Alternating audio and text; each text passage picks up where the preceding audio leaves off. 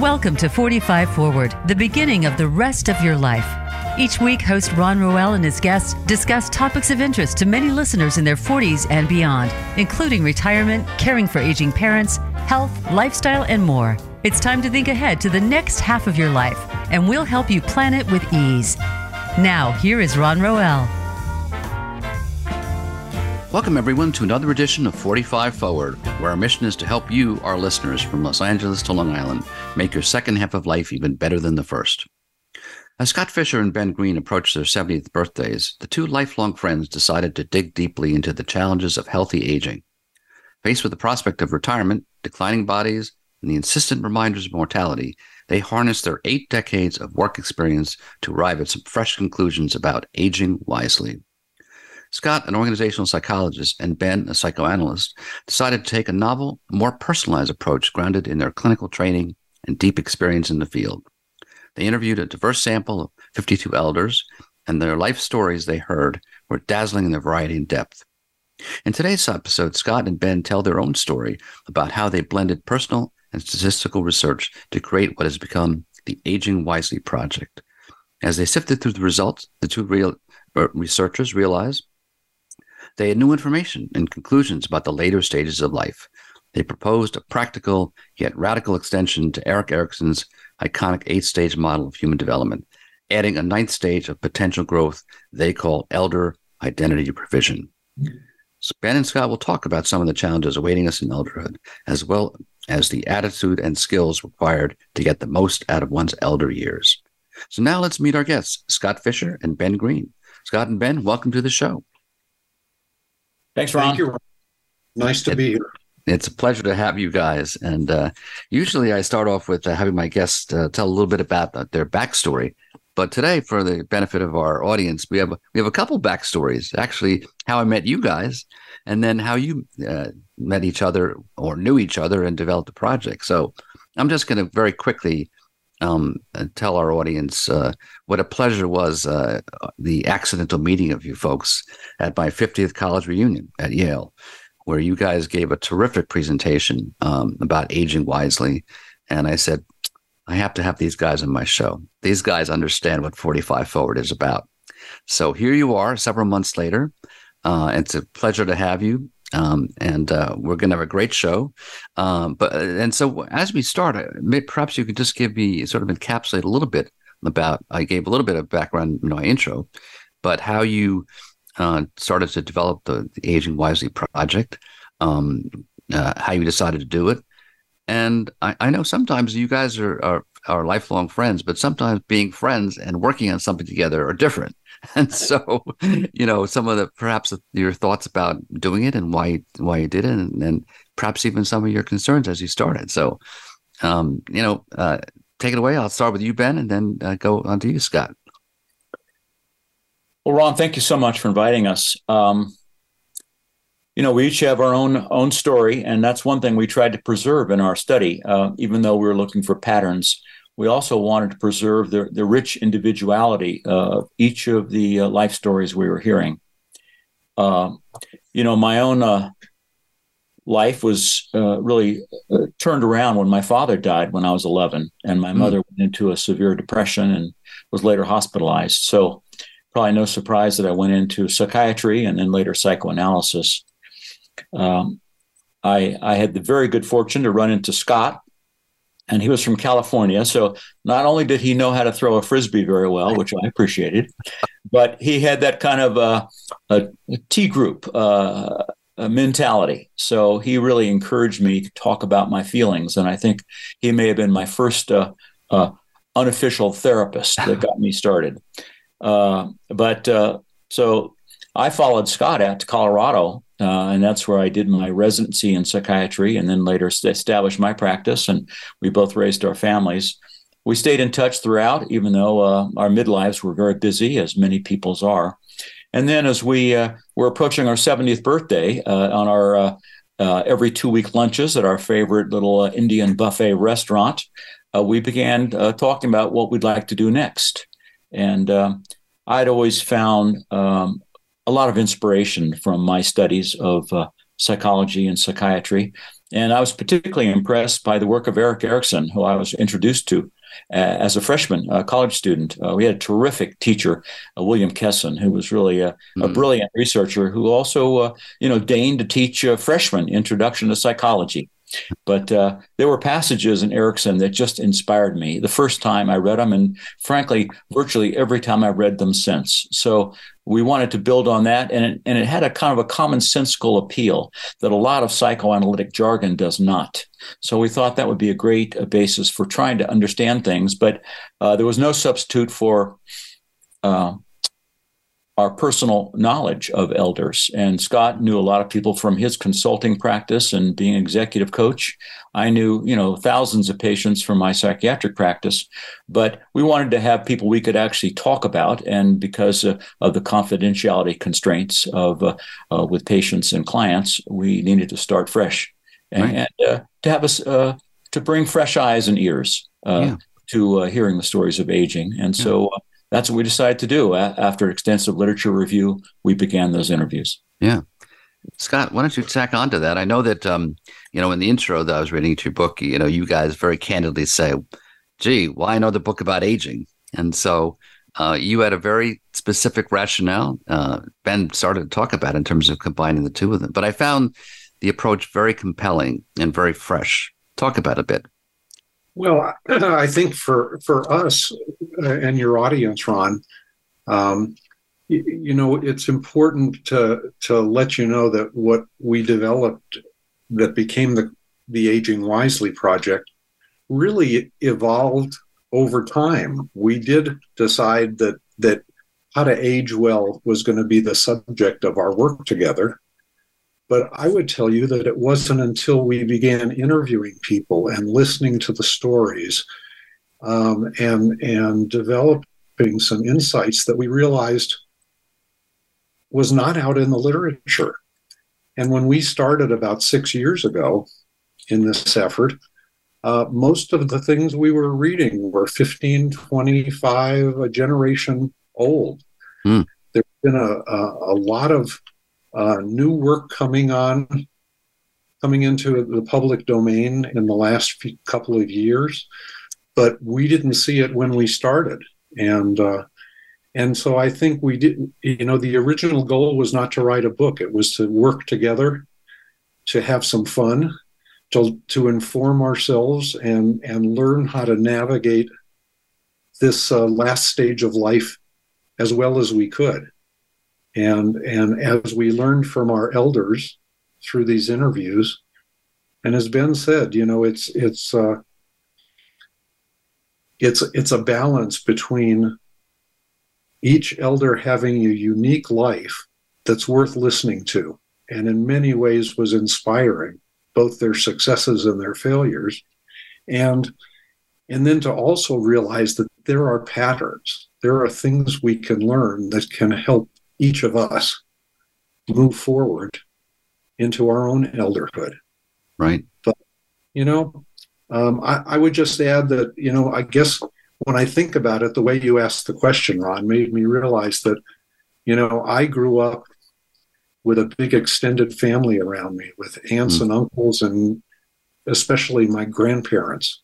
And I remember as a small kid sitting on their laps and listening to them tell the story about how they escaped from the Ukraine during World War I and struggled for years in Europe to get to the United States. And so it was always amazing to me to listen to stories. And I guess in some ways I've spent my whole career listening to people and their stories.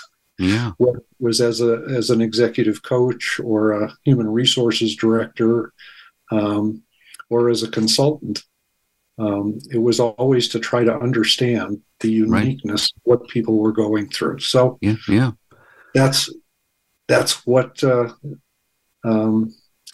has spurred me on in the effort. And I guess more recently, my wife had an amazing father who was a Holocaust survivor, and he just died 4 years ago, at the age of almost 99, and helping him through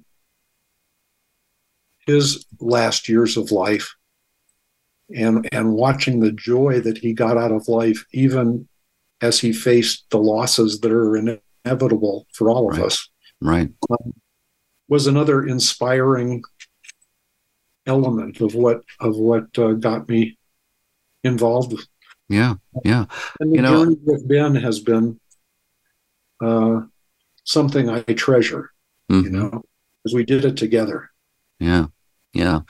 I think that for me, there are several dimensions that really resonate with me. I mean, the last thing you mentioned, Scott, was, that you guys have been friends for a lifetime. And I've done a couple of shows about friendship. So that it really, as I said, resonated, because I think one of the things about friendship is that how do you sustain it? How do you rejuvenate it? How does your friendship grow over time? You're just not reminiscing over like, oh, remember those days we did this and we did that. So the fact that, you continue, your friendship continues to grow is important to me, and I do, the aspect of storytelling, I think, is really, important. And so in that sense, you guys and I have had sort of a parallel career. I'm as journalists. That's what I told people stories. And I think that's, that is sort of, the essence of humanity is storytelling, and to combine the two. So I've developed a sort of a style that I guess when we were younger in our college days, was referred to as the new journalism, which is not just subjective reporting, but that there was had a point of view to it. And, you weren't afraid to say I, in the story, instead of the author or the, said so-and-so. And I think so that your ability to really combine, a rigorous, research approach to personal stories, I think is terrific. And it really, it to me, it's not really subjective as much as you are being transparent to your audience about where you are and how you're telling the story and how you're finding this out. So I really appreciated that. And I look forward to people reading your book, because it's going to be terrific. It's very accessible. And as you said, your intent was to be plain spoken and accessible. So that's great. So before we get into, you're talking about Erikson, and perhaps you could just give us a sample of some of the stories of the elders that you talk to, because they're terrific examples. And they do give an example, a sense to people about kind of the wonderful variety of life, about how we can age. So let me shift back to you, Ben, and then you can pick up one, and then Scott, maybe you can pick up another one. Well, one of our, we try not to play favorites, just like a parent, not having a favorite kid. But there were some stories that really stood out for us. And there's someone that, I knew from another setting who was a brilliant pediatrician and a medical administrator. And really made major contributions to the local community. And in spite of his busy career, he found time to be a volunteer pediatrician for summer camps and homeless individuals and their kids, who's had prostate cancer for 25 years. Wow. And it metastasized about a dozen years ago. And he was told to put his affairs in order. And he did. But he kept finding, along with his doctors, new chemotherapy treatments, and his life has been prolonged, and he's still going strong at this point. Unfortunately, his wife came down with dementia, and that's been a terrible blow to both of them, and they've had to struggle with that. So just one terrible adversity after another, and yet the courage and integrity these two have demonstrated has absolutely been inspirational. And they've sat down with their kids and had the very tough stories about how they want to live out their final years. And, they trying to figure just what they're willing to tolerate and how far they're willing to go with aggressive medical treatments. And I think they have inspired everyone around them. And they continue to be social and outgoing and full of, a purpose and goodwill toward others. So as Scott's saying, that's one of the many stories that particularly inspired us. And we sort of thought, boy, I hope I grow up to be someone like that, you know? What about you, Scott? What we're going to come up to break pretty soon, but I wanted to sneak in your story. You know, there are so many people. It's difficult. So many of our elders, which is what we came to call them. Your audience, Ron, should know that most of our interviews, not all of them, but most of them were done over Zoom video calls because we were in the midst of the COVID pandemic. Wow. And to your point earlier, I think it was just amazing when you sit down with somebody in a quiet setting and you ask them to tell you their life story. And just listen, and, you know, while they're telling us the story, we're asking questions of them to elaborate, to go into a little more detail, to fill in a blank that, you know, they left in the story. And we're collecting data on 30 different variables that we feel or other researchers have felt are significant in the aging wisely process. And something else happened. You know, what started as an interview became a conversation, and by the end of the conversation, with many of these people, I would say with most of them, we had a relationship. And so at the end of the day, what we were talking about earlier about listening to people's stories and sharing them is about relationships. Mm. And certainly one of the things that got validated in all of our work that led up to the book we wrote, you know, is about the power of relationships and how that really helps define us and support us throughout our lives. Right. Yeah. So listen, I'm just going to, on that note, I'm just going to, you know, just take a quick break and come right back to you guys because I want to continue that notion about relationships. But so folks, we are going to take a quick break. But when we come back, we'll be talking much more with Ben Green and Scott Fisher, the co-founders of the Aging Wisely Project. So don't go anywhere.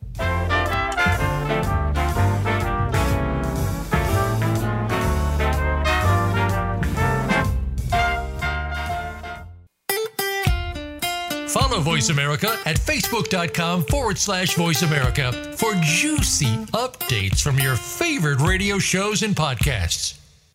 Today, our 40s sit firmly in midlife. We are starting to feel our place and have many productive years ahead. But now is the best time to plan for our future life. Listen for 45 Forward with host Ron Roel. From retirement to health and technology to caring for our parents, no topic is off the table. We don't have a roadmap to our actual future, but we can start to plan more effectively. Tune into 45 Forward, Mondays at 3 p.m. Eastern Time, noon Pacific Time, on the Voice America Variety Channel. Voice America programs are now available on your favorite connected device, including Amazon, Alexa, and Google Home. Through streams with Apple Podcasts, TuneIn, and iHeartRadio, listening to your favorite show is as easy as saying the show name followed by the word podcast. Hey, Alexa, play Finding Your Frequency podcast. If that doesn't work, try adding on TuneIn or on iHeartRadio or on Apple Podcasts. The boroughs are New York City. The burbs are everywhere else. Real estate is the ultimate game of risk and reward. It's the biggest investment most people ever make. Fortunes are made over a lifetime and lost in a day. And we're not playing with monopoly money. How do you stay ahead? Who's buying? Who's selling? And why? What do they know? We want the truth. You need an edge. Burroughs and Burbs is your secret weapon to giving you the insider knowledge and strategies you need to succeed in the high-stakes world of real estate. From Palm Beach to Palm Springs, Manhattan to Malibu, we press the experts to expose the pain, find the deals, and occasionally predict the future. That's Burroughs and Burbs, 3 o'clock Eastern, noon Pacific, because everyone can make money in real estate. The Internet's #1 talk station. #1 talk station. VoiceAmerica.com.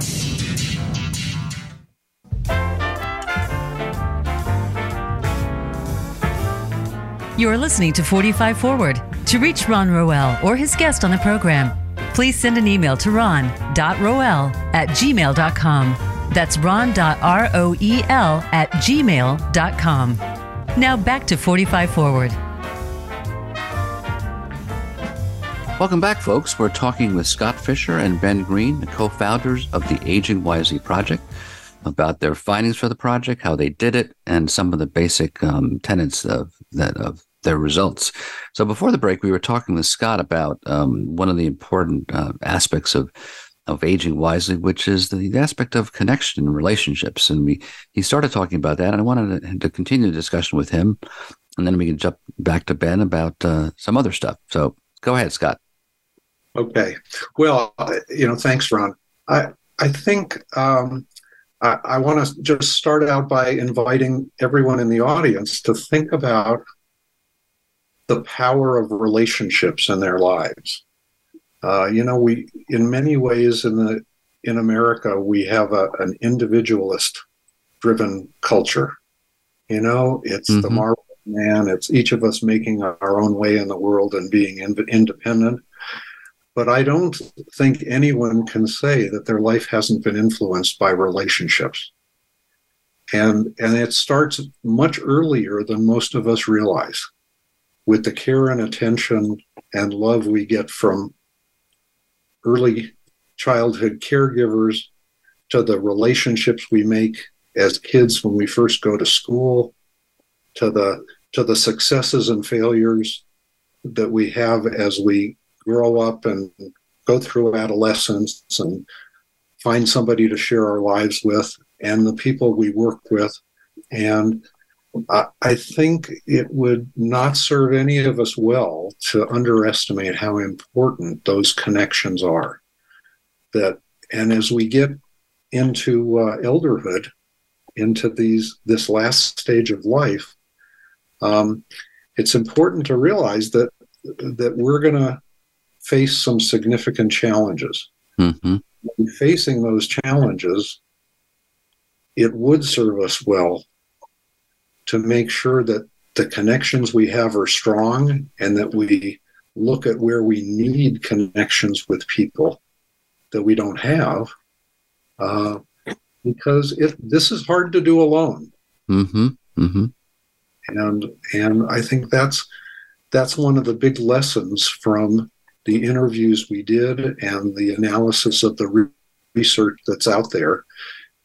We don't claim that we're the only ones coming up with these insights. Mm-hmm. There are, doctors Vaillant and Waldinger, who over two generations at the Harvard longitudinal study for aging, have researched and written about thousands of people and their lives over decades. And they and others and our interviews as well indicate that getting old and becoming isolated is a really big risk. Right, absolutely. And I think that people talk about it, but they don't understand the depth of the importance. And I think that people, we have this sort of static view of life, is that you get to a certain age and then that you're there. Now you're old, Whereas part of, I think, your whole premise of aging wisely is to understand that you keep growing, and you have to persist through losses.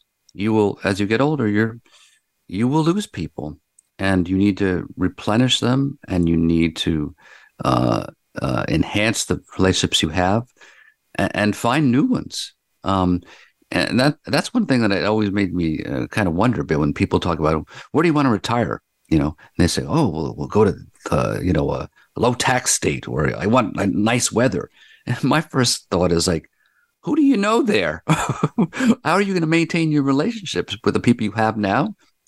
Presumably you'll make new ones, but thinking about that as a criterion for a healthy retirement is the relationships you have with people. So I applaud you guys for lifting that up. Let me jump in there, Ron. The current Surgeon General of the United States, Vivek Murthy, a remarkable guy. This is actually his second tour of duty, but he's written extensively about loneliness. In fact, he's declared loneliness to be a national epidemic at this point. Right. That's pretty remarkable for a surgeon general that usually focus on things like smoking or cancer or high blood pressure or heart disease. He's declared this to be a national emergency. And he talks about both his own life and how lonely he got without realizing it during his first tour of duty as Surgeon General. He got so busy, he kind of withdrew from family and friends. And after he left the post for the first time, he really had a very tough time, a lot of depression, in spite of getting a lot of support.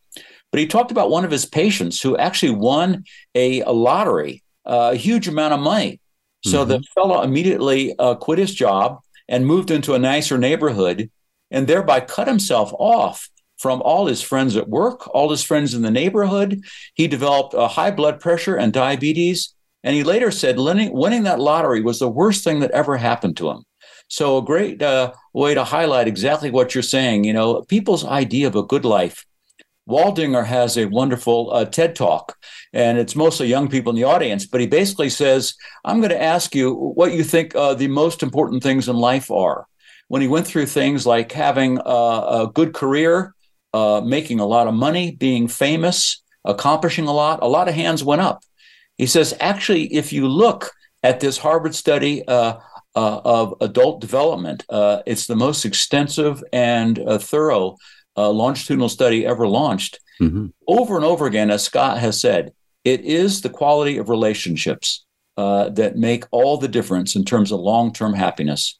And that has a lot to do with intimate relationships with family and friends, but also other relationships. Susan Pinker has written The Village Effect, where she talks about the importance of feeling part of a community and how uplifting that can be. She has a wonderful TED Talk as well. Yeah, great.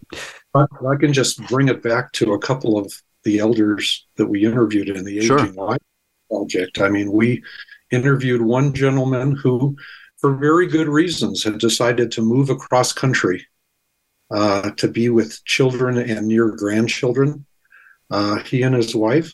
But they severely underestimated what they were walking away from in terms of their church community and their network of friends and family. And when we interviewed him, that was a major loss that he was struggling with.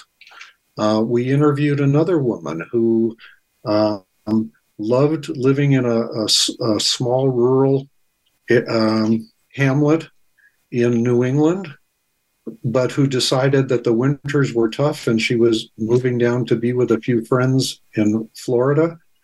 And when we contacted her again, just a few months ago, actually, we saw her in June. She had moved back to New England because she just couldn't keep going without the support of that community. Right. She loved so much. Yeah. So, you know, we all have to make those individual choices, and we make them the best way we can. But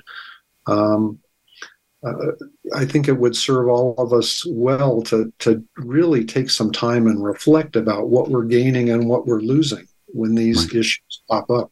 Yeah. We're going to shift back to some of the other principles besides relationships. But before we do that, perhaps, Ben, you could talk a little bit more broadly about just the notion of how you guys framed the ninth stage of elderhood. Well, as much as we respect Erikson's formulations, and they are brilliant, and we loved his intuitive approach because so much of psychiatric and psychoanalytic literature looks at the world through a keyhole in a very narrow, kind of rigorous way, as you say, trying to focus on objective realities.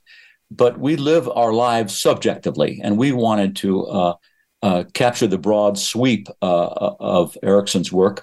But we realized that his formulations were based on the world in 1950 or so. Right. And the world has changed a lot since then. People are living longer, lifespan, but also health span. They're healthier longer. In the old days, people used to retire and die a few years later. And the few years they had left, they often stayed right where they were, maybe a rocker on the front porch. But now elders are very active. They have more money, more discretionary income and choices and options. And that comes down to a lot of choices. And there's a thing called the paradox of choice. We all think we want more choices, but if you actually look at the research, many times the more choices you give people, the more distressed they are, and the more they second guess themselves about whether they made the right choice or not. So we thought that there is a case to be made for the fact that this ninth stage of development, which we call Elder Identity Revision, or EIR, focuses on how we're all challenged to clarify who the heck we are. Mm-hmm. You know, Scott and I kind of joke that people talk about elderhood as a second childhood. We think of it more as a second adolescence, because in the same way, adolescents have to face a lot of changes in their own bodies and their educational careers and choices to make, and whether to go to college or go into work, what kind of intimate relationships they want, what their sexual orientation is. Now there's even the issue about what gender they are. Many, many choices. And you have to know who you are and who you want to be going forward. Yeah. And I think we think elders are in that same situation. Yeah. So, and we think that there are five components to this we call the five C's.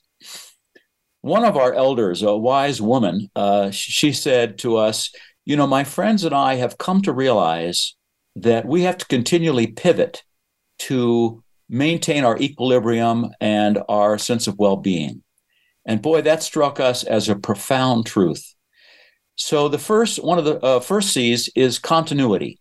Can you continue to be the same person you've always been, or do you have to make substantial changes in your fundamental sense about who you are, how you relate to people, how you conduct yourself in the world, what your priorities are? We had one woman we interviewed age 95, and she told us with a mischievous glint in her eye that she was planning to win the best smile contest in her facility. Well, we don't think anyone else in the facility knew that this was a contest, but in her mind it was. Mm-hmm. And she told us this was something she had earned a designation for in her high school yearbook. So she was trying to hold on to that sense of who she was.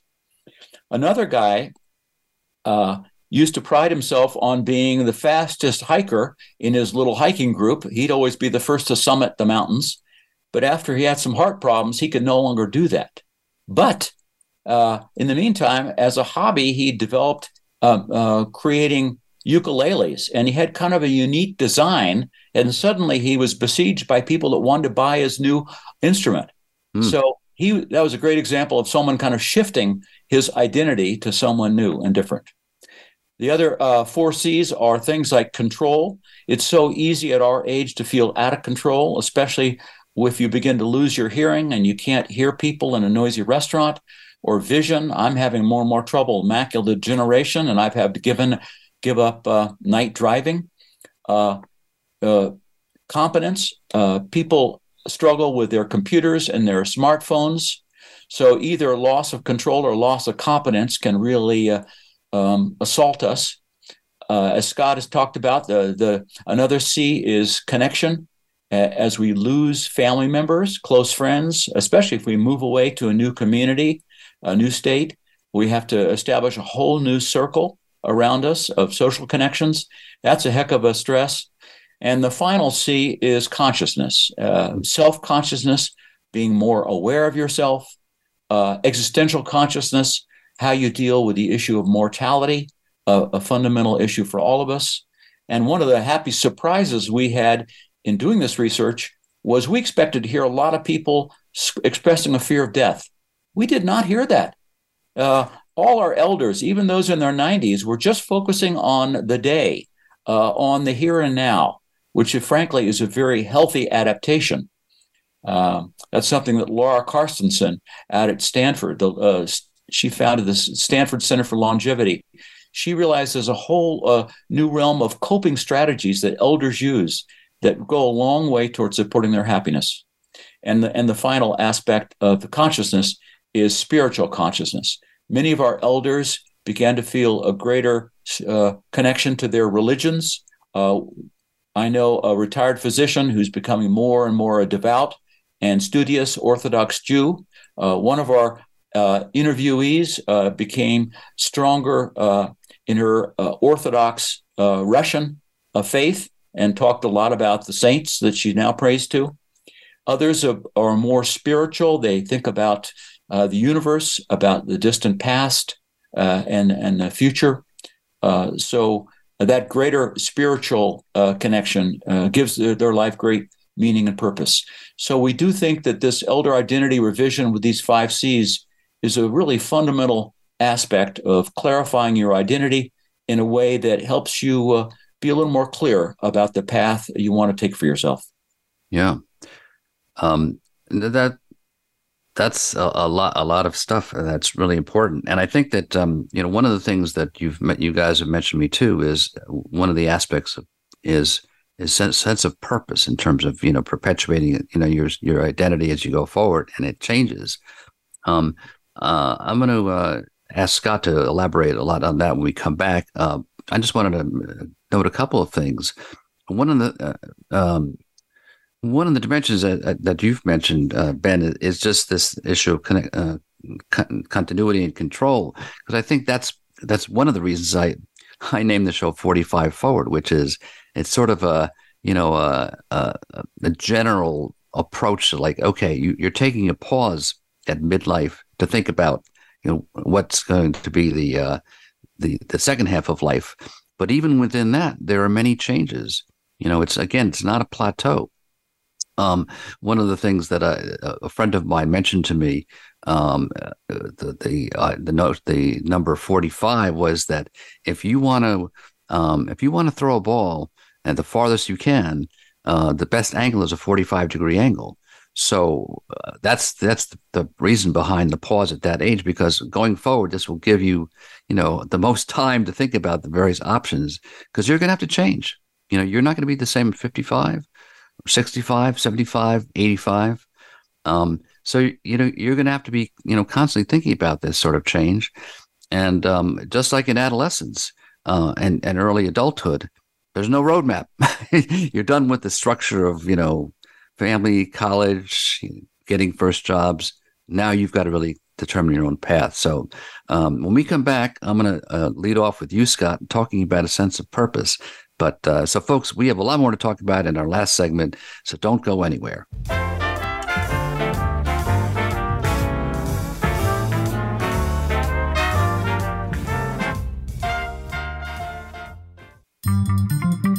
Voice America is on LinkedIn. Connect with us today.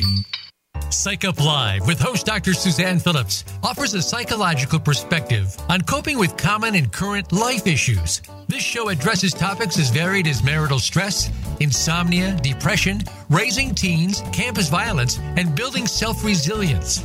Listen in as Dr. Phillips and her guest experts share the latest in books, findings, and information that will inform and enhance your life journey. Psych Up Live is heard every Thursday at 2 p.m. Eastern Time, 11 a.m. Pacific Time on the Voice America Variety Channel. Tune in to the Voice America Variety Channel on the Voice America Talk Radio Network. Voice America Variety broadcasts a diverse array of topics, reaching a global community. Our experts come from all walks of life, and the topics they discuss are everything from current events, arts and entertainment, leadership, parenting, relationships, self-improvement, career advice, and a variety of other topics. Check us out today. You're sure to find something of interest. Voice America Variety. Talk on today's hot topics. It's time to unlock some of the best-kept secrets in health, wealth, and happiness. Are you ready to live your life to the fullest and hear insider tips from today's experts? Then tune in to The Forbes Factor with celebrity TV host, keynote speaker, and inspirational icon, Forbes Riley. She's a best-selling author and TV fitness expert, and you know her from QVC and HSN. Now, she brings her expert advice and guests to the Voice America Variety Channel. Tune in live every Wednesday at 11 a.m. Pacific Time and 2 p.m. Eastern Time for The Forbes Factor. We guarantee it will be the best hour of your week. Stimulating talk gets those synapses in the brain firing really fast. All the time. The number one internet talk station where your opinion counts. VoiceAmerica.com.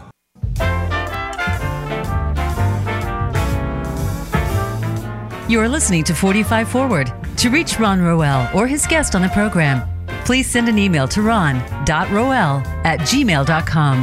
That's ron.roel@gmail.com. Now back to 45 Forward. Welcome back, folks. We're talking with Scott Fisher and Ben Green of the Aging Wisely Project. Before the break, Ben was talking about some of their aspects to defining the ninth stage of elderhood. And I wanted Scott to pick up on that. One of the elements that we were going to talk about is a sense of purpose, but I wanted to ask him to talk about it in the context of what are some of the tasks that people need to attend to as part of this stage. Well, for everyone that was here through our last segment, I think Ben threw a lot of information out there for us. But to sum it up very briefly, Elder Identity Revision is a framework for looking at the challenges, the tasks we have in front of us to accomplish in this last stage of life. Right. And the 5 C's are specifically the kinds of challenges that we're going to have to figure out how to cope with. And so in the course of our interviews, we were also asking people, how do you cope with the loss of control?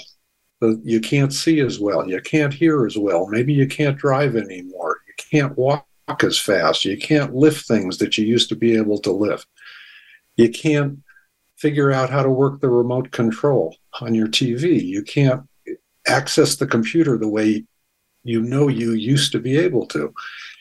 And so what we identified was a handful of tools, really skills and attitudes that we can all work to strengthen and develop. And we tried to be good psychologists and come out with an acronym that might help people remember. And we came up with one called GRASP, GRASP. And those 5 letters stand for what we consider to be 5 critical and essential tools for aging wisely. So the G is about gratitude.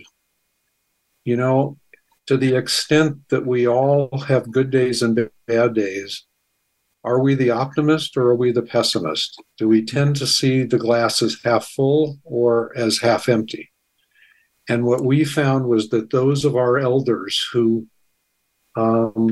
focused more on what they were grateful for, the things they had around them and in their lives, as opposed to what they were losing, were much better able to deal with the losses and challenges of aging.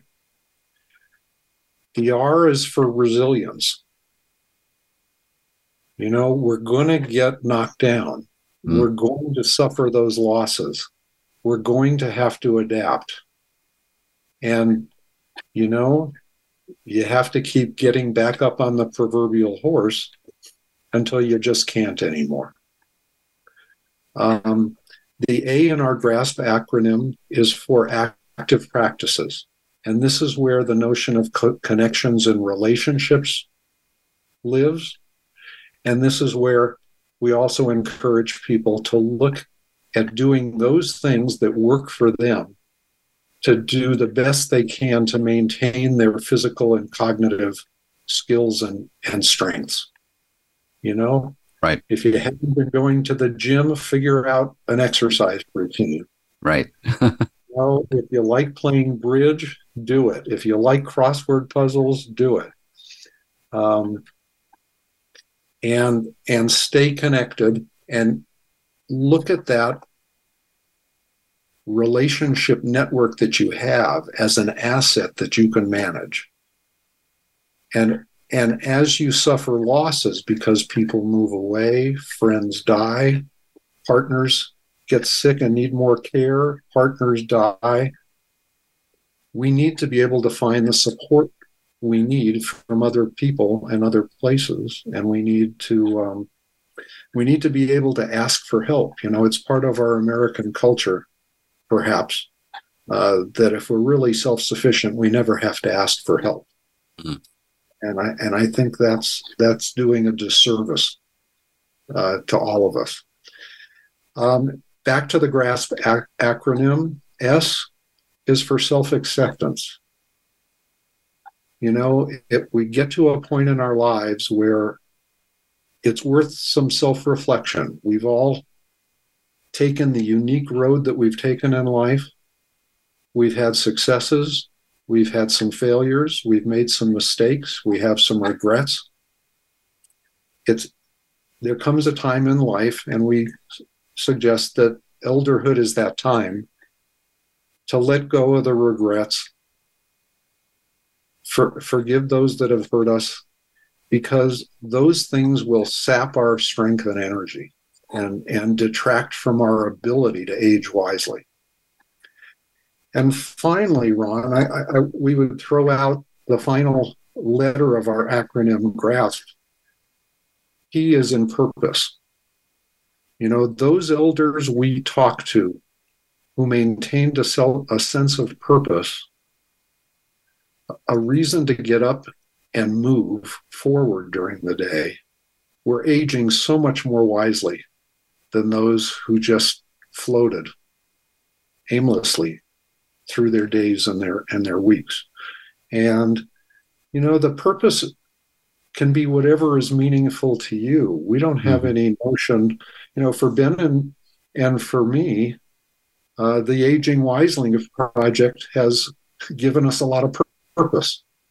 And for me personally, it's put me in touch with volunteering for a wonderful nonprofit organization that I only vaguely knew existed before we started this project. And now I find myself trying to make a contribution on its as a member of its board. But everyone's sense of purpose needs to be whatever is meaningful to them. It can be archiving the family photos. It can be perfecting your gardening. Mm-hmm. It can be, you know, training your dog not to bite the neighbor. It can be whatever you need it to be. Right. But if you lose that sense of purpose, and there's certainly much in the literature, starting with Viktor Frankl and his little book, Man's Search for Meaning, that came out of his experience in the Holocaust. All these factors that we talk about in our GRASP acronym are, I guess the best way to say it statistically is they're both independent variables and dependent. They all stand alone and they all affect each other. Right. And so we would encourage all of your listeners to do a little self-reflection. Think about where on that GRASP acronym they feel like they're strong versus where they might have some deficits or where they haven't paid much attention. Right. Because that's worth an investment as we move forward. Yeah. So we're unfortunately, we're coming to a close, but before we do, I just wanted to just touch briefly on just the notion of aging wisely, because I think that's, in my work, I talk about, successful aging, and I think that they're similar. But I love the fact that you guys chose wisely, because I think that people sort of gloss over, like, the wisdom of the elders, but there really is wisdom in all the things that you're talking about. So perhaps, Ben, just pick up a little bit about that choice to say aging wisely. How did you guys decide that? Let me start by reading a quote. In the reunion where we had the good fortune to run into Ron, a number of our classmates wrote about their lives and their attitudes toward the future. Here's what one of our classmates wrote. I plan to use the time left, not complaining, not regretting, not fearing. In other words, doing my best not to turn into a kvetching, reactionary grump. Yeah, I can't ride my motorcycle anymore, can't ski the rocks and chutes with the college kids, and I have cancer. I also have perspective, judgment, appreciation, experiential knowledge, all the gifts of age. Like everybody, I've made some dumb decisions and wasted more time than I should have. Yeah, yet I would not relive one moment of my life. I am the happiest I've ever been, and indeed, plan to stay that way. I think there's a lot of wisdom in that. It was a great surprise. There was an economist, Blanchflower, several decades ago, did a worldwide survey of happiness by age and found out, and this was quite a surprise, that in the absence of major mental or physical illness, people in their 60s are happier than the people in their 50s. And people in their 70s are happier yet. So how is this possible? Laura Carstensen's work at Stanford really speaks to this. There are coping skills that elders develop, and this is a fundamental aspect of wisdom. When these elders were given a choice to have lunch with a potentially famous up-and-coming author or with their old friends, they would choose their old friends because they knew it's relationships that are comforting and provide that fundamental sense of connection to others that they need. So it is this ability to be reflective about yourself and your life and to make good decisions for yourself that make all the difference. So it's paradoxical that people with diminishing physical and even cognitive skills somehow find ways to be happier than those people in the middle part of their lives who are at the top of their game in so many ways. So we had an intuitive sense that there was something about the elders that we knew. Scott's father-in-law, who'd been through the Holocaust, my grandfather, who was a spellbinding raconteur in his 80s. We knew that these people knew something and were living their lives in a way that we hoped to emulate. And so wisdom seemed like the best sort of label for what we were seeking to understand. Great. Before we go, I want to just make sure that we save a little bit of time here at the end to let people know how to learn more about the Aging Wisely Project, and get in touch with you guys. So I assume you have a website, right, Scott? We do indeed. It's www.theagingwiselyproject.com. Okay. And we would invite all of your listeners to check out our website. We're in the process of building it. It's got good information. It's got a wonderful reading list if you want to start on your own aging wisely journey. And we would love, with your help, Ron, to start building a community of like-minded people, elders and non-elders, to continue this conversation and explore either through a blog and through additional sessions on 45 Forward, this topic. Our book, The Aging Wisely Project, will be available next spring, in the spring of 2024. And we'd love you to sign up on our website so that we can keep you posted on when that will be available. Great. And that email list we'll also use to send out. We're going to have a monthly email blast, kind of summarizing the new research we've come across and some of the new things we want to add to our model. Great. So listen, folks, we will have Ben and Scott on again in the near future. We'll be following their project and following their progress. So you can tell your friends if they missed my conversation with Ben and Scott today, they can listen to it on voiceamerica.com, search for the 45 Forward show, and be sure to join me next Monday, 12 noon Pacific, 3 p.m. Eastern time, when I'll be talking with Sharice Johnson, a veteran psychotherapist and mindfulness practitioner. She is the author of Expired Mindsets. So I just want to, again, thank Ben and Scott so much for this show. Really appreciate it. Terrific conversation, and we will have them back again soon. So until then, folks, keep moving forward, 45 forward.